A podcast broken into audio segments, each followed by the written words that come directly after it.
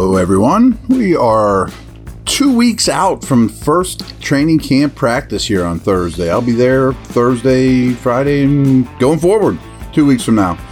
Um, today is Kenny Pickett Day, though. I am Matt Williamson. Probably should have told you that. Maybe you knew.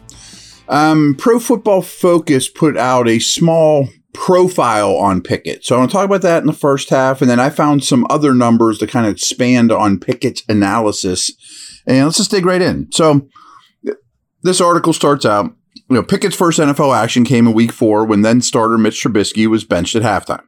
The team never looked back, starting Pickett every single game over the rest of the season, save for one when he was sidelined due to injury. You guys know all that. The season was a mixed bag of results, but your typical rookie movements followed by some moments. I'm sorry, your typical rookie moments followed by some moments that have Steelers fans excited for the future.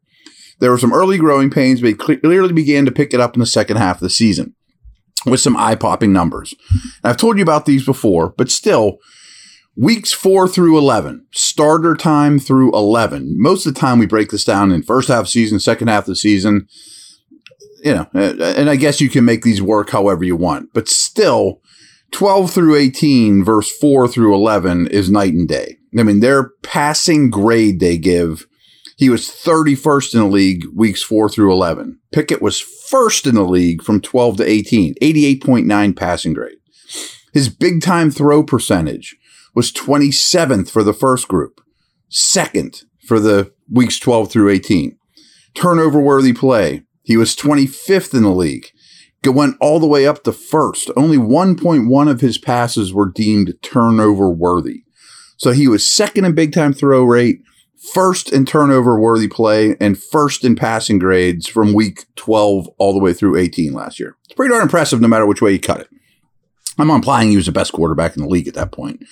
And, you know, again, I have mixed feelings about Pro Football Focus's grades, but still, that's pretty darn strong. So they have a, a section called the good, the bad, and what to think about going forward. So the good was coming out of college. One of Pickett's calling cards was his natural ability to make plays after the play had broken down. And that carried over his rookie season. That's something I've brought up to you guys a lot, but I've never seen these numbers until today. Under pressure for the whole year, this isn't just the good weeks at the end, you know, the second half of his starting stint. For the whole year, under pressure, he was third out of 44 qualifying quarterbacks. And this is all the quarterbacks that drop back 50 times or more. So there's 44 of those. He was third. Outside the pocket, third. Against the blitz, 18th. But that's still in the top half. Third and fourth downs, 12th. So really good numbers under pressure, outside the pocket, against the blitz, third and fourth downs as a whole. After week four, Pickett's grade on scramble drills was at 91.2, the highest of any quarterback in the NFL during that time. The play was never over in his mind, and he did a great job keeping his eyes up, always looking for his receivers. That adds up. And the thing they don't mention here is I think he's tremendous eluding pressure. Um, another one of Pickett's strengths coming out of college was his accuracy of knowing how to throw receivers open in tight window situations. And this was another strength that translated well to the NFL game. Now, there's some bad, of course. He's a rookie. I mean, there's always be bad. Wasn't all roses for Pickett, but there were some obvious struggles. One of his biggest strengths in college was his ability to never let a play die. But in the NFL, sometimes it's better just to take the layups. I agree with that. You know, there's there's some home run ball there still. Dump it off. Get it out of your hands he has consistent problem moving too quickly and scrambling from clean pockets instead of just taking what the defense gives him. I agree with that too. There were times where he perceived pressure or moved his feet when he doesn't need to. That can be hard on offensive linemen too. They don't know what you're doing back there. You can move into pressure at times.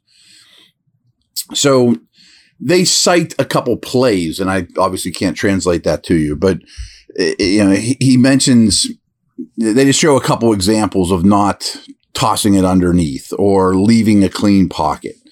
And, you know, leaving a clean pocket before the play develops. You know, here the offensive line has a five man pressure. He has plenty of time to stay in the pocket, work through his progressions. Instead, he scrambles, misses two open receivers because he didn't see them because he's not keeping his eyes downfield in this case. And then he did find an open man. But there was a better play there to be had that was drawn up. He made a play But in this instance, you know, he didn't do it as it was drawn up. So they think he really needs to speed up his well they need they need to improve his processing speed and anticipation. I agree with that and here's some things to back it up. So his final season at Pitt his 3.2 second average time to throw was 10th highest in all of college football.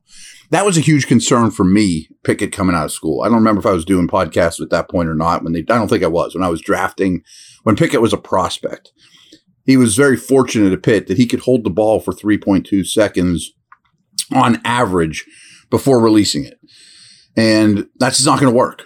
It, and they mentioned here in the NFL, he averaged 3.0 seconds from week four to 18, which is still pretty long. And there is some of that's, you know, out of script stuff. You know, for example, Ben was at like 2.3 and he led the league. Him and Brady have been low, low twos, you know, to put it in some perspective. Um, shows some lack of anticipation and missed opportunities. And, you know, he, he moves off his concepts a little too early, scrambles and has to throw it away. So, hey, I'm not the biggest Matt Canada fan in the world, but there were times where the plays designed, he either moves unnecessarily or, you know, doesn't see it, you know, think, rookie stuff, you know, or holds the ball too long, that type of thing. Um, they mentioned, and you probably remember this play. The, the game winning touchdown play against the Ravens perfectly sums, sums up the Kenny Pickett experience. He takes the snap, instantly drifts left, giving his left tackle no chance to block for him. Had he stayed in the pocket, he would have seen both outside wide receivers win on their routes, creating a much easier throw. Instead, he had to scramble and make an incredible throw into a really tight window for a touchdown. It all worked out, but it could have been easier, is really the point. And that's rookie stuff, you know? I mean, and he'll get better at that. I get no doubt about that. So for their outlook for him, you know, the Steelers enter with a similar group of offensive skill guys. They added Seumalo and Broderick Jones. Uh, and what they say here is if Pickett and the Steelers offense want to make the jump, it will come down to him playing with more anticipation in the pocket. We know he's good outside the pocket, but anticipation from within the pocket. He clearly has a good rapport with his receivers. Now he needs to, it's about trusting that line and giving the time he throws to make throws on schedule. We know he can be good when the play breaks down. He just needs to take and make the layups given to him instead of constantly relying on playing hero ball. Pretty well said. You know, a lot of things I've been mentioning about Kenny for the last year or so, or since the season ended, you guys.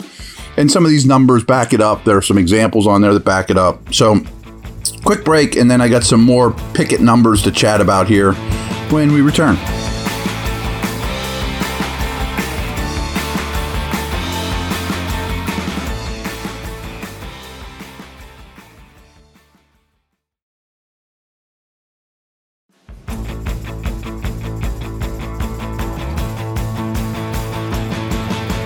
All right. I don't know where I got these. I just accumulate stuff to tell you guys, you know, from over the web. But Pickett's scoring position performance can only improve after he logged a league worst 39% red zone completion rate. I think I've told you that before. I mean, throwing passes from the red zone, and he doesn't have a, t- a huge number there to, you know, to, to defend him a little. His Sample size is a little small, but still 39% completion percentage from the red zone, league worst. And he also, I didn't know this until just now either. He took six red zone sacks. that was the league high. So, you know, it, these things need to you know, need to change. You know, obviously, we know the red zone's been an issue. Um, here are some other Pickett numbers. He, and this is a fantasy nugget, but it translates. Pickett has the rushing potential to be a fantasy starting quarterback. His 2.2 scrambles per game ranked seventh for quarterbacks. It's a fair amount. You know, scrambles again are not designed runs. Play breaks down, scramble, kind of stuff we were talking about in the first half of the podcast. And he found success passing in some specific situations. His 2.9 turnover worthy plays rate when pressured was the second lowest among quarterbacks. So not only was his turnover worthy play rate low overall, but it was also very, very good when pressured, which is a great sign. I mean, it's a great sign. But usually people panic, throw the ball for grabs, you know, or let the ball hang out, you know, that type of thing.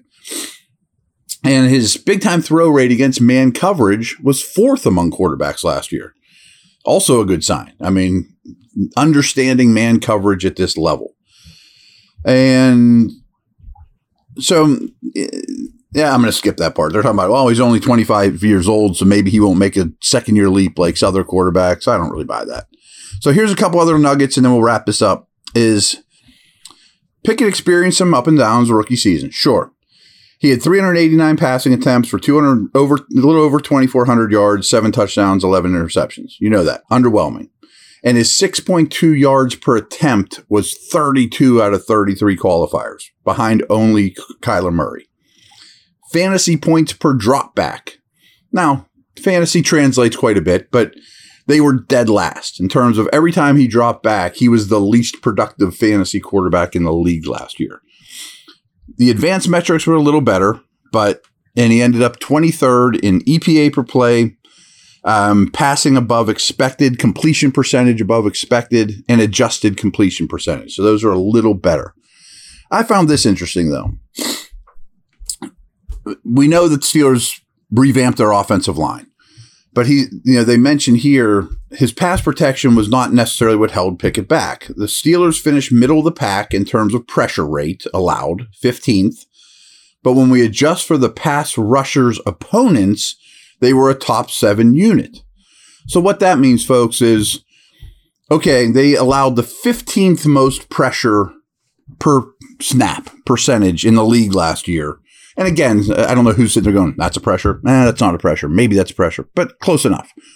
But if you adjust for how good the pass rushing defenses they faced were, that goes all the way up to seventh. So big, you know, impressive. He was also the fifth longest time to throw. We talked about that earlier. Um, just just under 45% of Pickett's yardage came after the catch. That's ninth lowest in the league. That's 11, uh, he, uh, but he was 11th in high accuracy throw percentage. A successful sophomore season for Pickett would likely include an increased emphasis on the deep ball. He ranked fifth in deep ball accuracy, while his 4.4 turnover worthy throw percentage on deep balls was seventh best. However, he got very unlucky unlucky on deep balls. Five of his interceptions came on throws 20 or yard or 20 yards or more downfield.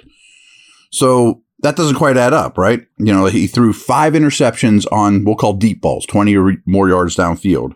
But they say his turnover worthy throw percentage was seventh best in the league.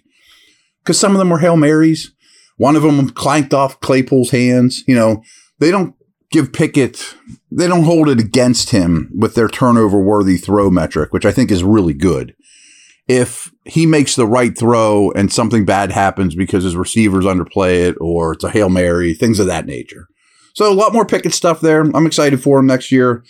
I do think the Steelers have their quarterback and he's going to be a top 15 type starter for his career. And uh, that doesn't sound great, but I mean, I think he's almost over that hurdle now, and there could, there's upside to be higher than the top 15 quarterback. But I I would bet everything I have that at worst he's going to be in the top half of the league in starters, and I expect a big jump this year. So fun stuff. As I mentioned, camp starts two weeks from now. Have all kinds of reports from Latrobe. Over and out.